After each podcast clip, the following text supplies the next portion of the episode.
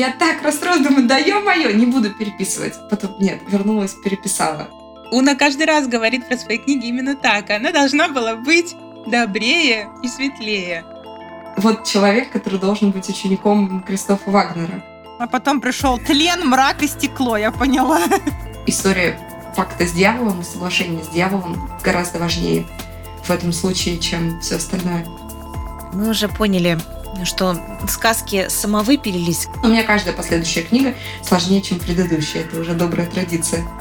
Вот кто, кроме тебя, это еще напишет? Меня всегда он очень раздражал в книгах, в фильмах, когда договор с дьяволом, он на одну страницу. Я думаю, блин, да вы видели вот авторские договоры? Даже они на 10. Но это очень красиво сработано. В стране, где у 89% населения есть огнестрельное оружие, выбирай с умом. Подкаст «Книжные разборки». При обсуждении ни одна книга не пострадала. Доброго писательского, дорогие слушатели! В эфире наш подкаст «Книжные разборки». Меня зовут Зоя Ласкина. У нас сейчас идет седьмой сезон, и это последний большой выпуск в этом сезоне. Помогать его вести будут мне, как обычно, мои замечательные девочки, помощницы, соведущие Маргарет Астер и Аня Пушкина. Привет, девчонки! Всем привет! Привет-привет! Сегодня у нас э, гость опять. Мы беседуем с Уной Харт, писательницей, литагентом, партнером бюро «Литагенты существуют».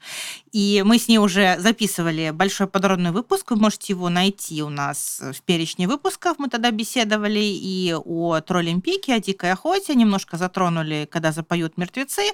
А сегодня мы говорим о вот свеженькой книге, которая сейчас в предзаказе еще, но нам повезло ее прочитать. Это «Хозяйка Шварцвальда». Ну и, естественно, затронем тему фольклора, куда ж без него. Уна у нас в этом плане специалист. Привет, Уна, спасибо, что к нам пришла. Привет, привет, девчонки. Очень рада вас снова слышать, видеть. Всегда приятно с вами поболтать. Взаимно. Итак, сначала небольшая справочка по книге «Хозяйка Шварцвальда», которую нам предоставит наша прекрасная Марго. Ну, первым делом я хочу сказать Уне большое спасибо, что мы имели честь прочитать «Хозяйку» раньше всех остальных. Нам это было в большое удовольствие. Так что, ребята, записывайтесь, пока, пока идет предзаказ, пока самые вкусные цены. Знаете, это будет замечательно. А в книге нам рассказывает Уна о Кристофе Вагнере, ученике и последователе доктора Фауста, того самого, который заключил сделку с Мефистофелем, которого мы тоже, кстати говоря, встретим на страницах. Э, Кристоф нам знаком из другой истории книги Уны. Это «Когда запоют мертвецы», где он является второстепенным по сюжету, но не по уровню обаяния персонажем. Фактически, «Хозяйка» — это спин или же приквел к книге «Когда запоют мертвецы», но ее можно читать отдельно. Хотя вот я лично рекомендую, настоятельно рекомендую познакомиться с обеими историями. В «Хозяйке Шварцвальда» рассказывается о том, как Кристоф забирает к себе в ученицы Агату, дочь сожженной на костре ведьмы, в надежде сделать из нее нового Фауста.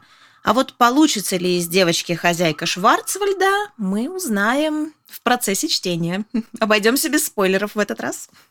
Спасибо. Уна, ты заметила, никто из нас еще не упомянул, что это за жанр, потому что вот мы когда готовились, мы даже между собой начали немножко спорить. Мы решили, что мы лучше спросим у тебя. Скажи нам, пожалуйста, что это за жанр? Я думаю, что это все-таки все еще магический реализм, потому что, на мой взгляд, в нем больше магии, чем в тех же мертвецах. И я подозреваю, что больше магии, в каких, чем в каких-то моих следующих книгах. Поэтому я оставляю все-таки, наверное, называю его про себя магический реализм, хотя в глубине души мне кажется, что все больше книги тяготеют к реализму и все меньше к магическому, скажем так. Я бы еще добавила, что это исторический магический реализм, ну потому что процент истории там настолько велик, что можно вполне изучать какие-то события людей и так далее по этой книге. Поэтому обязательно надо добавить. Хорошо, я тебя послушаю, Зоя. Исторический магический реализм. Но мне вообще в целом казалось, что магический реализм, он почти всегда исторический. Но вот сейчас я подумала, что, наверное, нет.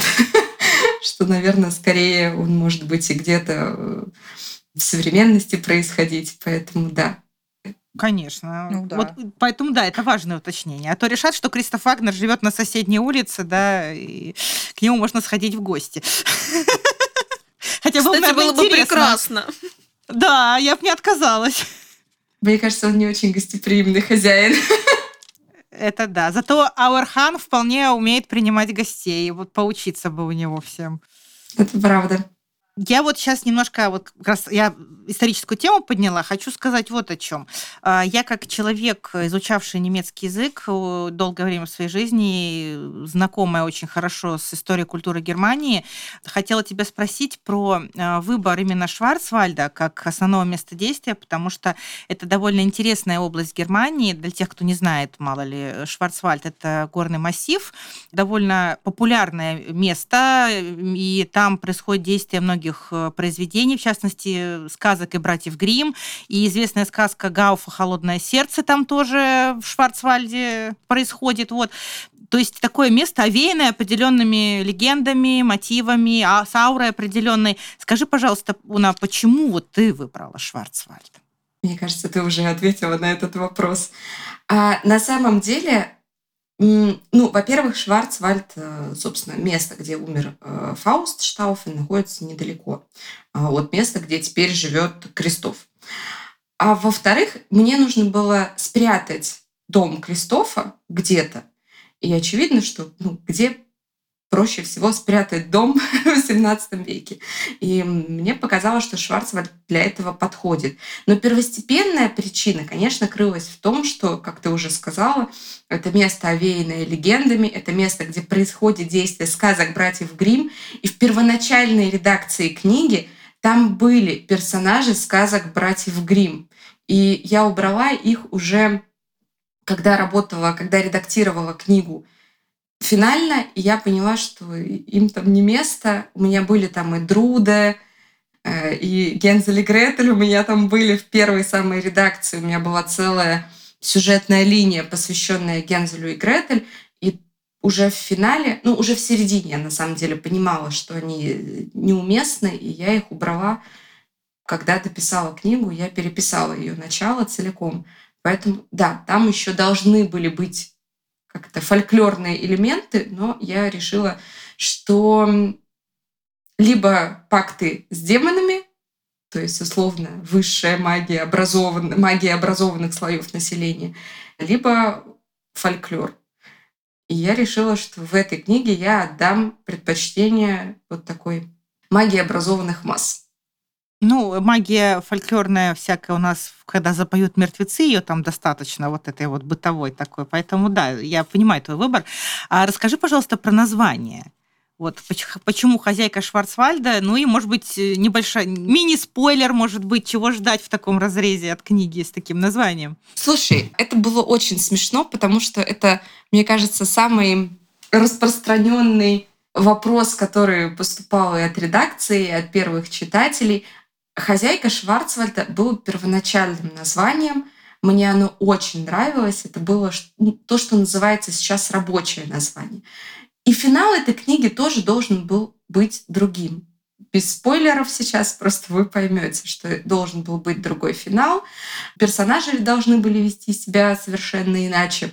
Оно должно было быть более, скажем так, обосновано. Оно все еще обосновано, просто, наверное, в меньшей степени и не так прямолинейно, как было задумано с самого начала. И Вячеслав Бакулин, мой дорогой друг, человек, которого я очень уважаю как профессионала, глава отдела фантастики ИКСМО, он говорил, давай назовем книгу «Ученики Фауста». Я долго думала, стоит ли так делать или нет. А, и я долго консультировалась и с Кирой Фроловой, и с Катериной Панченко. И мы все-таки решили, что нет, что мы оставим хозяйкой Шварцвальда. Ну вот это дает какую-то сразу ориентацию на роль женщины в этой истории, потому что там два вот этих женских персонажа, и Агата, и Урсула, они обе э, интересные, они обе разные, и там много им внимания уделяется, поэтому, нет, мне кажется, э, в итоге твое решение было правильным. Вот, она да. как-то сразу настраивает вот а главное, сохраняет интригу. Кто же, кто же из них хозяйка Шварцвальда? Да, да, да, да, да. Именно.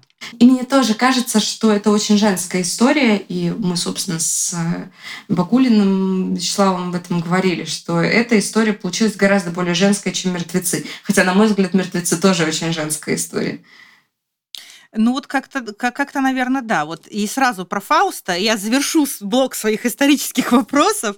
Вот мне очень э, было приятно встретить там его, пусть и все-таки в интерлюдиях именно в флешбеках, потому что сама история происходит уже значительно позже того, как доктор Фауст был в жизни Кристофа.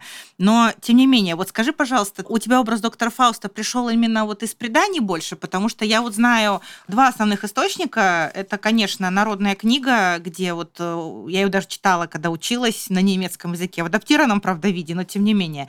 Ну и, конечно, все знают э, трагедию Гёте «Фауст», вот, где все-таки это авторское произведение, но тем не менее тоже образ довольно узнаваемый. А у тебя какой Фауст?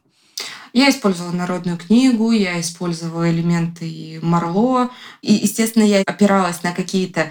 на то немногое, что мы знаем о реальном Фаусте, на те немногие его жизненные вехи. Но тут важно понимать, наверное, что интерлюдии, где дан Фауст и его образ, это образ глазами Кристофа.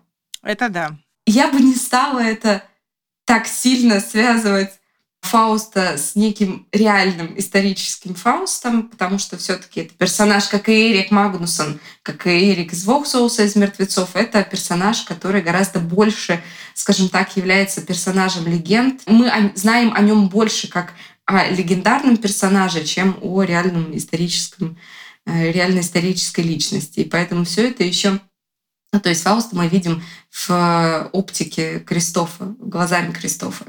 Но, однако же, ты в «Мертвецах» Эрику Магнусону отдавала сцены, которые мы видим его глазами. Так что там э, впечатление об Эрике более объективное выходит у читателя, чем здесь.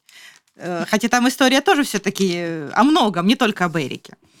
Слушай, наверное, но мне было важно, и вообще я даже думала в свое время написать историю Кристофа и Фауста. Вот история их дружбы, покровительства Фауста — и каким образом Крестов стал тем, кем он стал из вот этого простого витенбергского мальчика. Ну, собственно, Крестов, кстати, это тоже не я его придумала, если что, но и не Гёте его придумал в том числе. А Крестов появляется во всех легендах о Фаусте, так или иначе. А, и Аурхан — это тоже персонаж из легенды о Фаусте. То есть они оба, не я придумала им имена, но если все таки Гёте, если мне не изменяет память, э, использовал образ Кристофа как такого антагониста Фауста, ученого, э, такого немножко сухого. Я сейчас очень боюсь ошибиться, потому что вот как раз Гёте я очень давно не обращалась. То мне очень нравились сюжеты, где уже посвященные конкретно Кристофу, где он летает в новый свет на своем демоне Аурхане. И это были настолько интересные сюжетные ходы, что мне захотелось им отдать прям отдельное произведение для, под них создать. И, и, конечно, если верить легендам, Кристоф Вагнер был слугой Фауста, его Фамулосом, его учеником, но ты не завещаешь просто слуге или просто ученику все свои земли, все свое серебро, все свои дома, которые у тебя были, как это гласит легенда. Поэтому мне кажется, что их какая-то дружеская связь была гораздо крепче, чем могло бы показаться. Да. Да, что да, принято да. считать. Ну, там, не, особо, понимаешь, особо не принято считать. Это не настолько, скажем так, яркий персонаж, который, а, ну, то есть вот даже сейчас, когда я говорю о Гёте, я не могу точно вспомнить, правильно ли я помню эти элементы, где появляется Крестов в произведении Гёте. Поэтому считать особо не принято. Крестов не настолько ну, Гёте это все-таки у Гёте это авторское произведение. Мы же сейчас на, на легенды больше смотрим. Поэтому Гёте это всего лишь Но это интерпретация, и у меня интерпретация, ну, строго говоря. Я поэтому на него и смотрю, что это все-таки и у Марло это интерпретация, раз уж на то пошло. Мы нашли даже некоторую, скажем так, историческую справочку, которая повествует о молодом ученике Фауста Кристофе Вагнере, который по совместительству ни много ни мало являлся учеником Иисуса Христа апостолом Иоанном. Вот. Интересно было, было бы узнать... Для Уны, да. видимо, это Интересно было бы узнать, Но вот знала ли Уна Да, такое говорят. Нет, нет, не знала. совсем. Тогда мы настаиваем, чтобы ты эту, этот вариант тоже рассмотрела. Может быть, мы просто чего-то еще не знаем о Кристофе, и у нас еще есть шанс дальше углубиться в его историю. Учеником кого? Христа или Иоанна? Был. Э, Христа, он сам был Иоанном, то есть э, сам Кристоф Иоанн Вагнер – это апостол Иоанн. Слушай, как интересно. Там некоторые источники параллелят вот эти два образа каким-то макаром, я не знаю как. Очень просто. Я тебе скажу, каким образом. Это безумно интересно. Это то, что я сейчас... Я сейчас живу в Черногории, на Балканах, и я сейчас знакомлюсь, естественно, с балканским фольклором. И не раз я уже обращала внимание на то, что в фольклоре апостол Иоанн часто играет роль посредника между святыми и какими-то демоническими сущностями. То есть если Илья пророк — это всегда антагонист демонов, антагонист дьявола, то у Иоанна роль чаще такого медиатора между ними. И очень интересно, что здесь на Балканах есть достаточно много легенд, которые посвящены, собственно, коммуникации апостола Иоанна с дьяволом, а, как если люди хотят или святые хотят от дьявола что-то получить, а здесь дьявол — это новатор, это изобретатель, у него такая роль, в общем, создание, которое изобрел мельницу, железную дорогу. И когда люди или святые хотят что-то получить от дьявола, а он не очень с ними хочет вступать в коммуникацию, они отправляют к нему апостола Иоанна, как такого миротворца. Поэтому это действительно интересная версия. Поэтому апостол Иоанн всегда в такой некоторой буферной роли выступает. Значит, мы не зря какую-то информацию нарыли. Видите, какие открываются глубины. Ну, он вообще был одним из самых действительно интересных персонажей Нового Завета. И его Евангелие очень отличается от Евангелия остальных апостолов, поэтому тут неудивительно как раз. Он действительно очень э, такой, там много мистификаций, много э, эфемизмов, очень много, такой очень, очень, очень красиво написано Евангелие. Внезапно. Ун, а знаешь, еще хочу вот у тебя спросить, как раз ты, Зоя, уже упоминала, что у тебя очень много в книге исторических моментов, и вот очень интересно узнать, во-первых, как ты собирала эту информацию, а во-вторых, еще второй вопрос, если, допустим, в процентном соотношении, сколько из всего действительно историческая информация, а сколько твоего фан-допущения? Ой, слушай, так сложно. Я старалась не отходить от каких-то крупных исторических событий. То есть я, естественно, не меняла имена тех исторических личностей, с которыми встречаются мои герои, а, и имена князей пробстов на своих местах, то есть те, кто и какие-то исторические события, то, что касается Ливангина, например, там все достаточно аккуратно, за исключением того, что рядом с Ливангином не было больницы, Эту больницу я списала с другого города.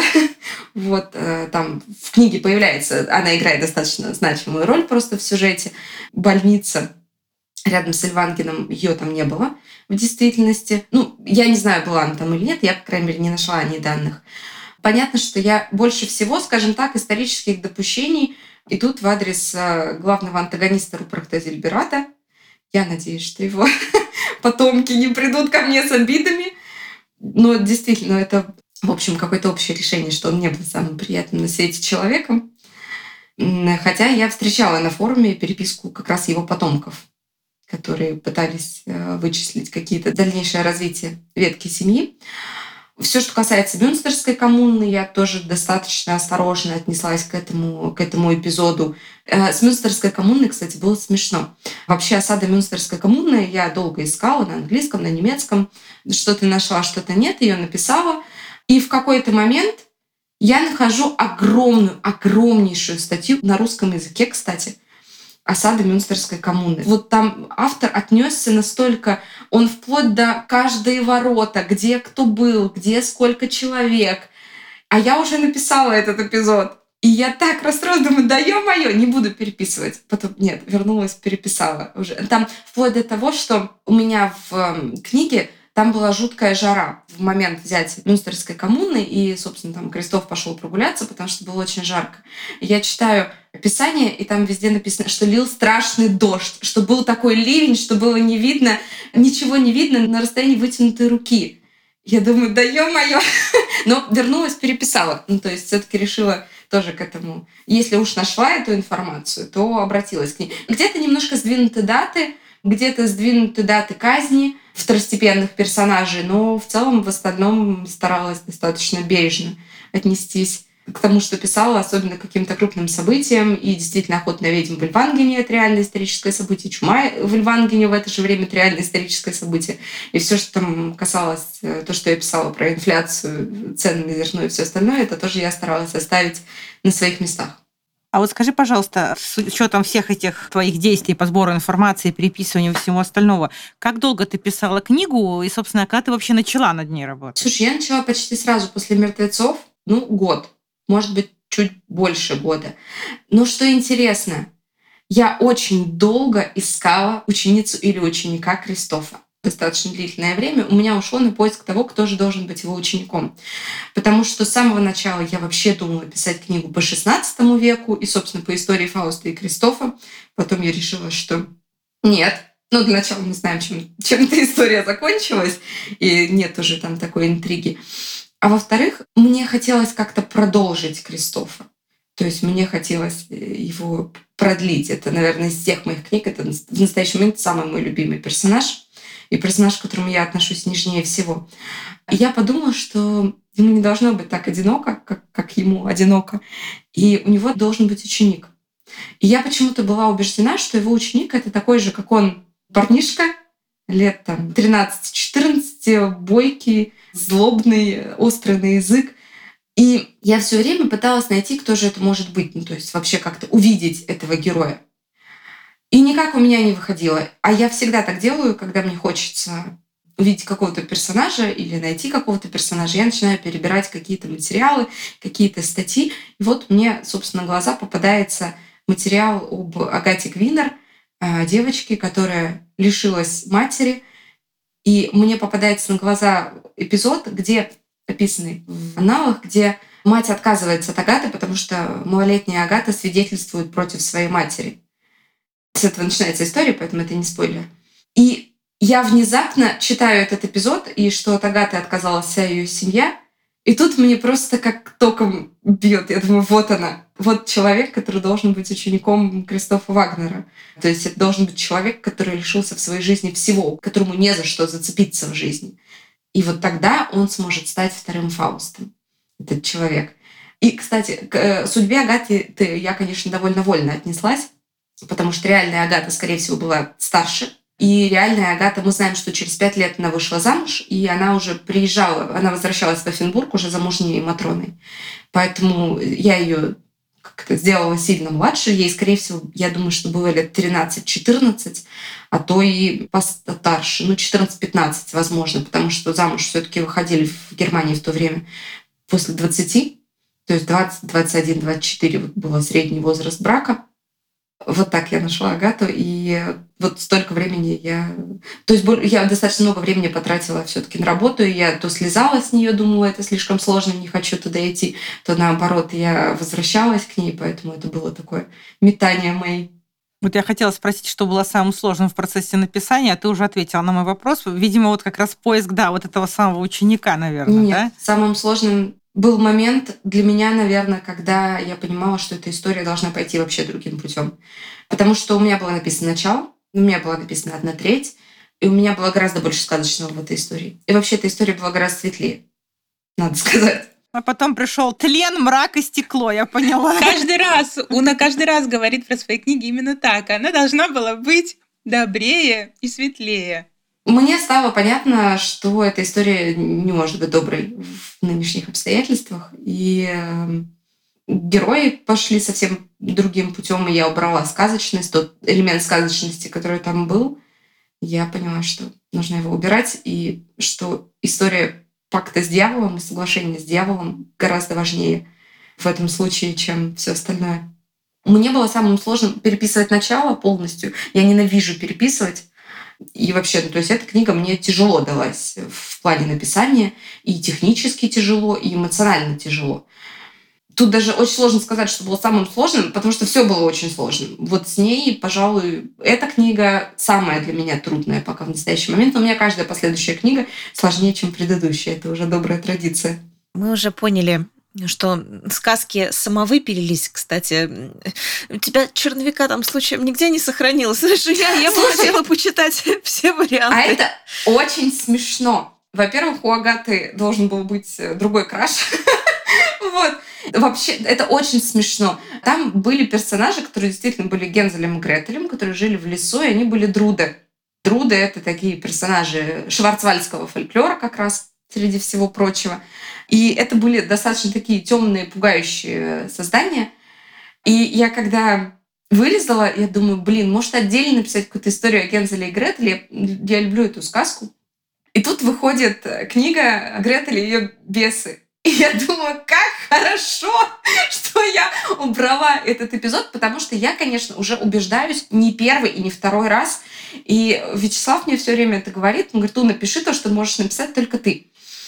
И я очень много раз в этом убеждалась, что вот тот момент, когда тебе кажется, а напишу вот это, это не очень сложно. Сюжет тут как будто есть, и вообще, ну, есть какое-то мясо, есть какая-то история. Вот тут нужно остановиться и 30 раз подумать, кто это еще, кроме тебя, может написать. Потому что если это пришло тебе в голову, и тебе кажется, что это несложно, сто процентов кому-то еще это пришло в голову, и кому-то еще пришло в голову, что это можно написать. Вот это прям закон.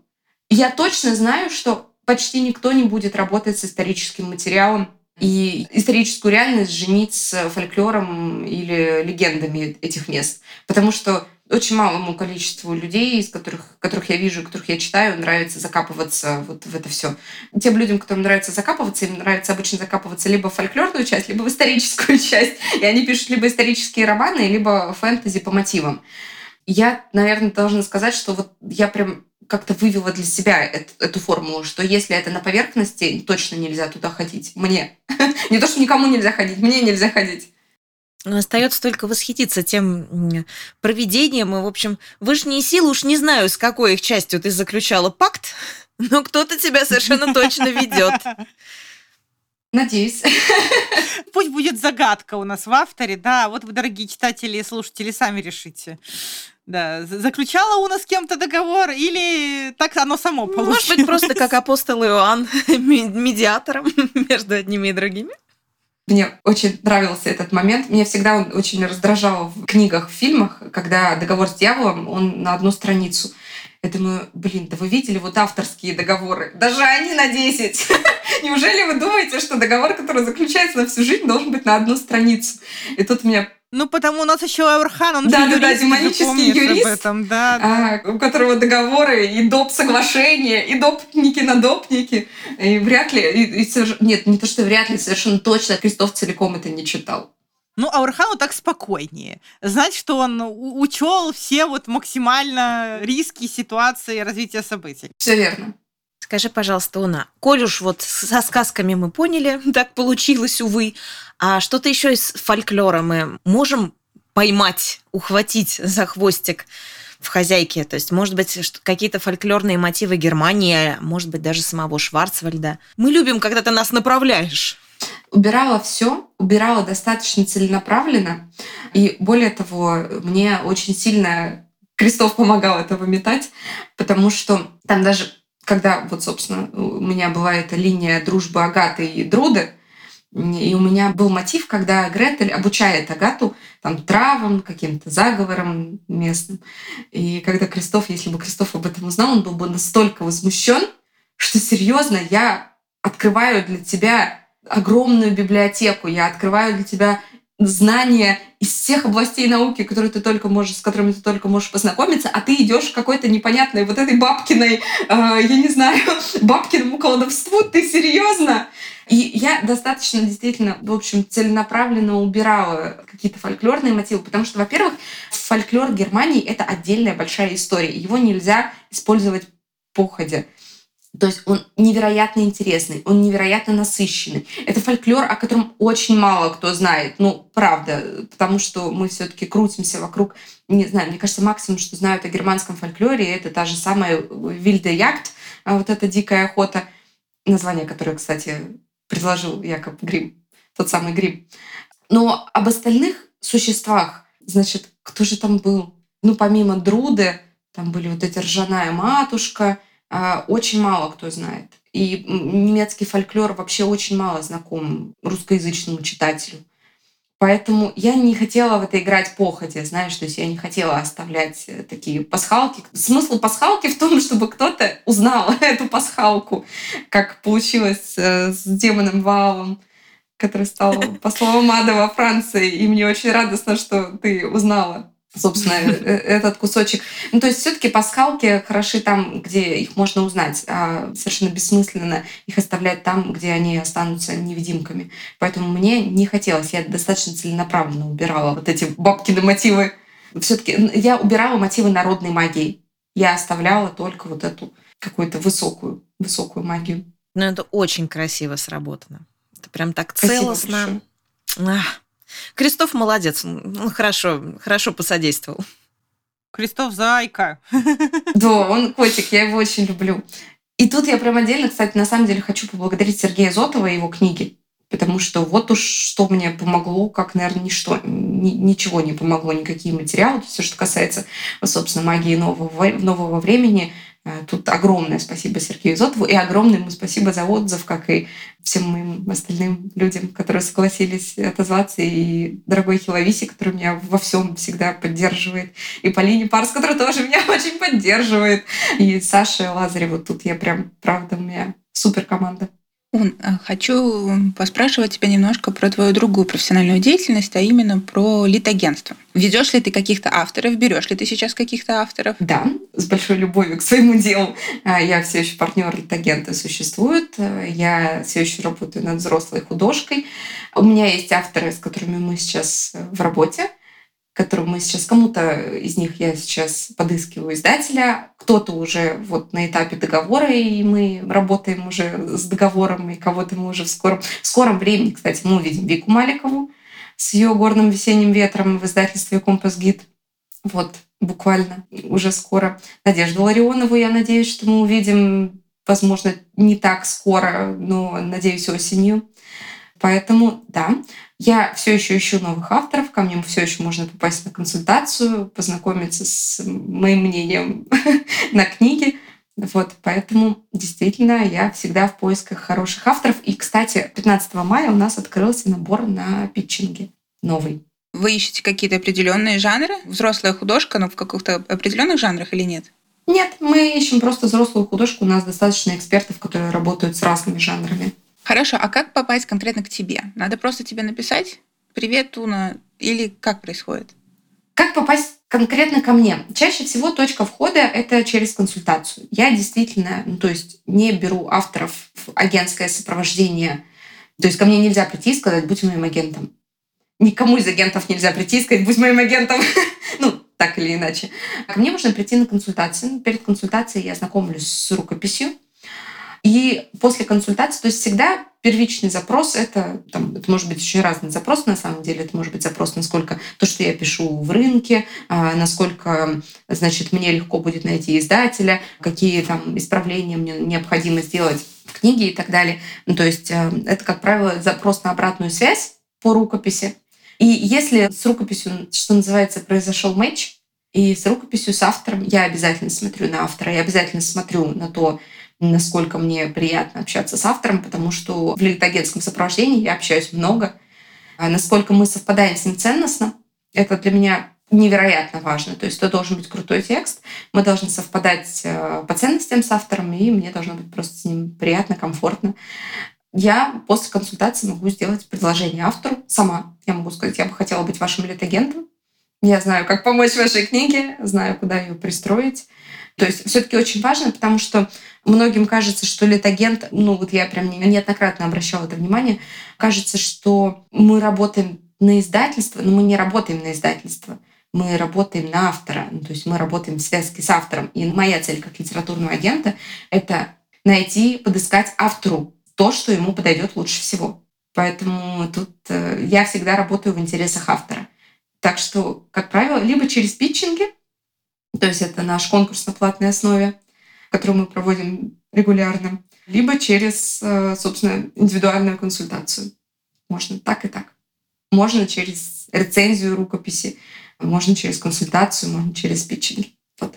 Понятно. То бишь авторам надо быть посмелее и написать тебе, пойти на консультацию или принять участие в питчинге? Ну, не мне. А, они пишут э, в... У нас есть Да. канал, телеграм-канал «Литагенты» существует, и там есть контакт менеджера, который работает с входящими запросами. Последний у меня вопрос будет, Уна, такой. Что у нас дальше в планах? Расскажи, может быть, как- какую-то подробность интересную.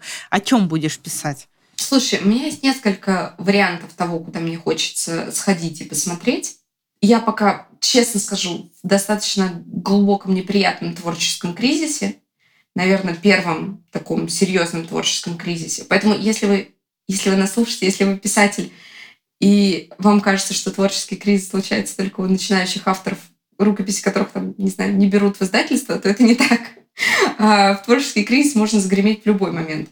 Я, например, сейчас чувствую, что я не могу никак нащупать ступеньку дальше, потому что мне хочется как-то уже двигаться, мне хочется издаваться на других языках, мне хочется, я не знаю, участвовать в каких-то конкурсах. А магический реализм, к сожалению, как вообще любой околофэнтезийный жанр, он достаточно сильно закрывает ворота. А мне, наверное, хотелось бы немножко задеть крылышком то, что называется буллитом, но я пишу в таком жанре, который и небольшая литература, и не фэнтези в чистом виде, и даже не магический реализм, наверное, в чистом виде.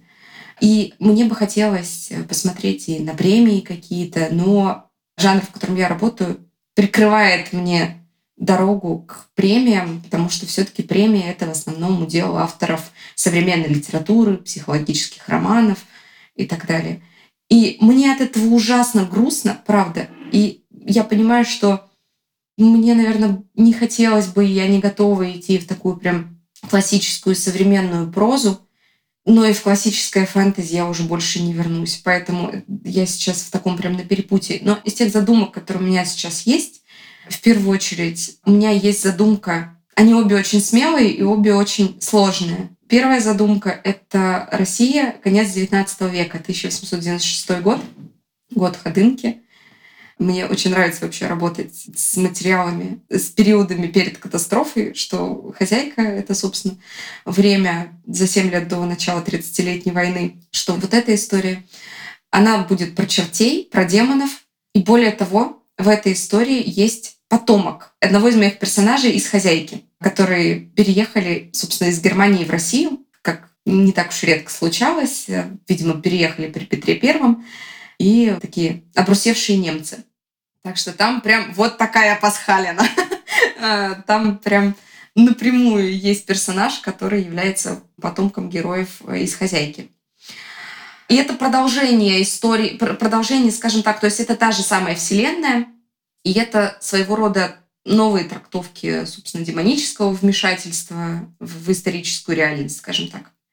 Ну и самый актуальный вопрос, который в «Хозяйке» был, кто же у нас злодеи, демоны или люди? А вторая задумка, над которой я работаю прямо сейчас, это тоже вторая половина XIX века, 1859 год.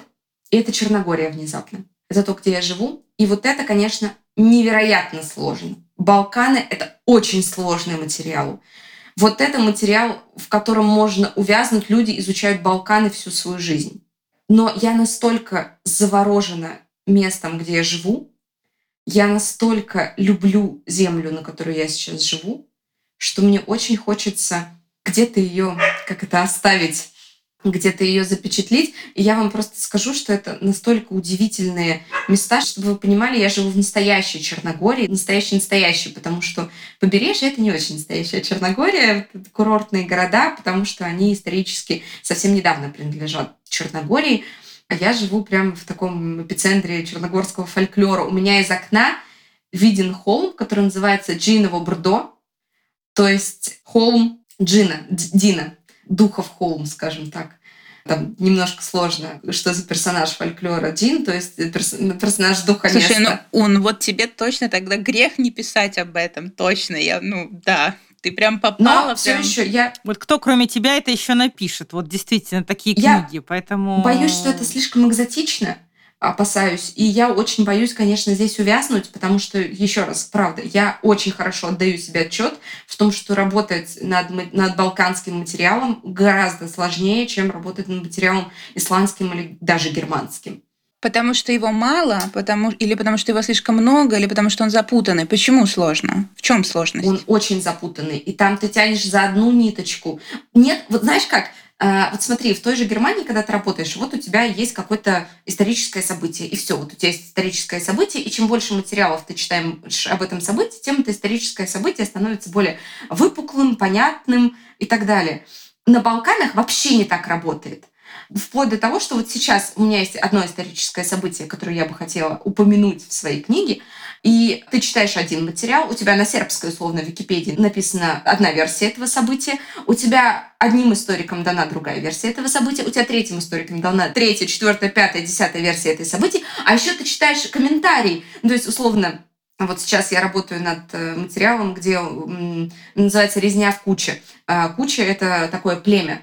И у тебя есть 300 тысяч комментариев, собственно, потомков кучи, которые описывают это событие, то, как им рассказывали это событие их предки. И это 25-я версия этого события. И э, Балканы вот все в этом. Потому что, то есть, условно, турки описывают, у них одно толкование, у самих племени другое толкование, у историков сербских третье толкование, у историков черногорских четвертое толкование. И это, правда, это очень сложно. Я с таким пока не работала. И вот в этом, собственно, вся балканская история. Очень сложно найти. То есть найти что-то, что... А как было на самом деле, невозможно. Но зато, с другой стороны, у тебя есть выбор какой вариант для сюжета подходит тебе больше, то ты можно взять как официальный Нет, исторический. Нет, так, так не работает. работает. Ну, во-первых, все-таки мне важно, что я живу в Черногории, и мне очень важно с большим уважением отнестись к тому, какой выбор я делаю. Тут, знаешь, выбираем мудро. В стране, где у 89% населения есть огнестрельное оружие, выбирай с умом. Неси ответственность за свои слова. Все верно. Ун, я еще хотела спросить, но уже не могу не спросить. Ты сама упомянула то, что у тебя творческий кризис. Ну, нас слушают много авторов, и мы все бываем в этом творческом кризисе. Расскажи, как ты с ним борешься? Есть ли у тебя какой-то уже, может быть, совет, рецепт, который ты можешь... Или, или ты еще сама в поиске и ищешь этот волшебный рецепт? Ты знаешь как? Я в последние полгода, наверное, очень много общаюсь с авторами которые находятся в кризисе, и эти авторы принимают очень разные решения. Например, Барбара Мориган, которую я очень люблю как автора и как человека, она моя очень близкая подруга, и она приняла решение сейчас перестать писать книги, перестать называть себя писателем. И я с очень большим уважением отношусь к этому решению, потому что я сама, в общем-то, в какой-то степени была на грани этого решения. И тут, ты знаешь, у меня нет и не будет никаких поддерживающих слов. За поддержкой это прям точно, это не, я не тот человек, который будет поддерживать. Я всегда считаю, что ну, ты либо пишешь, либо не пишешь. Либо ты берешь задницу в руки и идешь писать, или идешь как-то разрешать свой кризис. Если у тебя кризис связан с тем, что ты хочешь выходить на другие рынки, сиди и изучай, как выходить на другие рынки. Если у тебя кризис с тем, что ты не можешь участвовать в премиях, сиди и пиши то, что ты можешь отправить на премию. И я, кстати, пыталась, но я поняла, что очень сложно мне с этим работать. Ну, то есть, правда, это просто не тот материал, который меня как-то зажигает пока. И тут, ты знаешь, наверное, нужно подчеркнуть, что мне правда было очень плохо. И мне сейчас все еще не очень хорошо в этом состоянии. И поэтому я не могу дать какого-то одного рецепта, как бороться. Ну, то есть, ну, типа, не знаю, возьми себя в руки тряпка, иди и делай. Вот так бороться. Я не вижу никаких других вариантов. Либо просто, правда, сложить с себя эту ношу и сказать, что ну, все, ты написал там сколько-то книг, ты издал сколько-то книг. Теперь учись жить как-то, не будучи писателем. И, наверное, это единственное, что меня останавливает. Для меня писатель — это самая важная часть моей самоидентификации. То есть это Уна, она писательница. А еще у нее есть черная собака. А еще она живет там в Черногории. А еще она увлекается фольклором. И все вот это. А еще это после она писательница.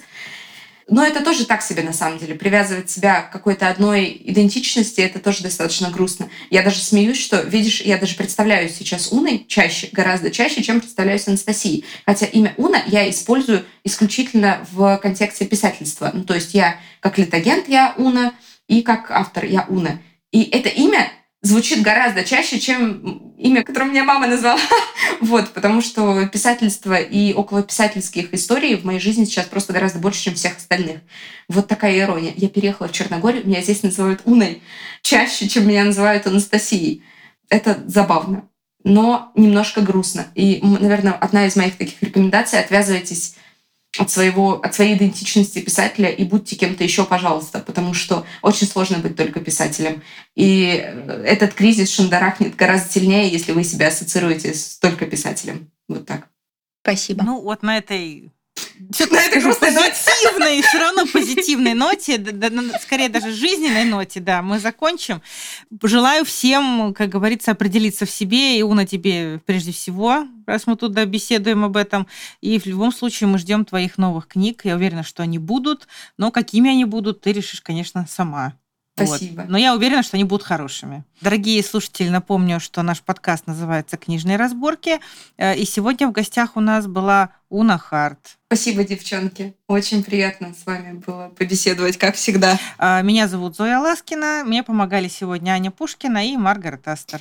Огромное спасибо, Уна. А всем нашим слушателям всего самого светлого, потому что мы уходим на летние каникулы, скорее всего.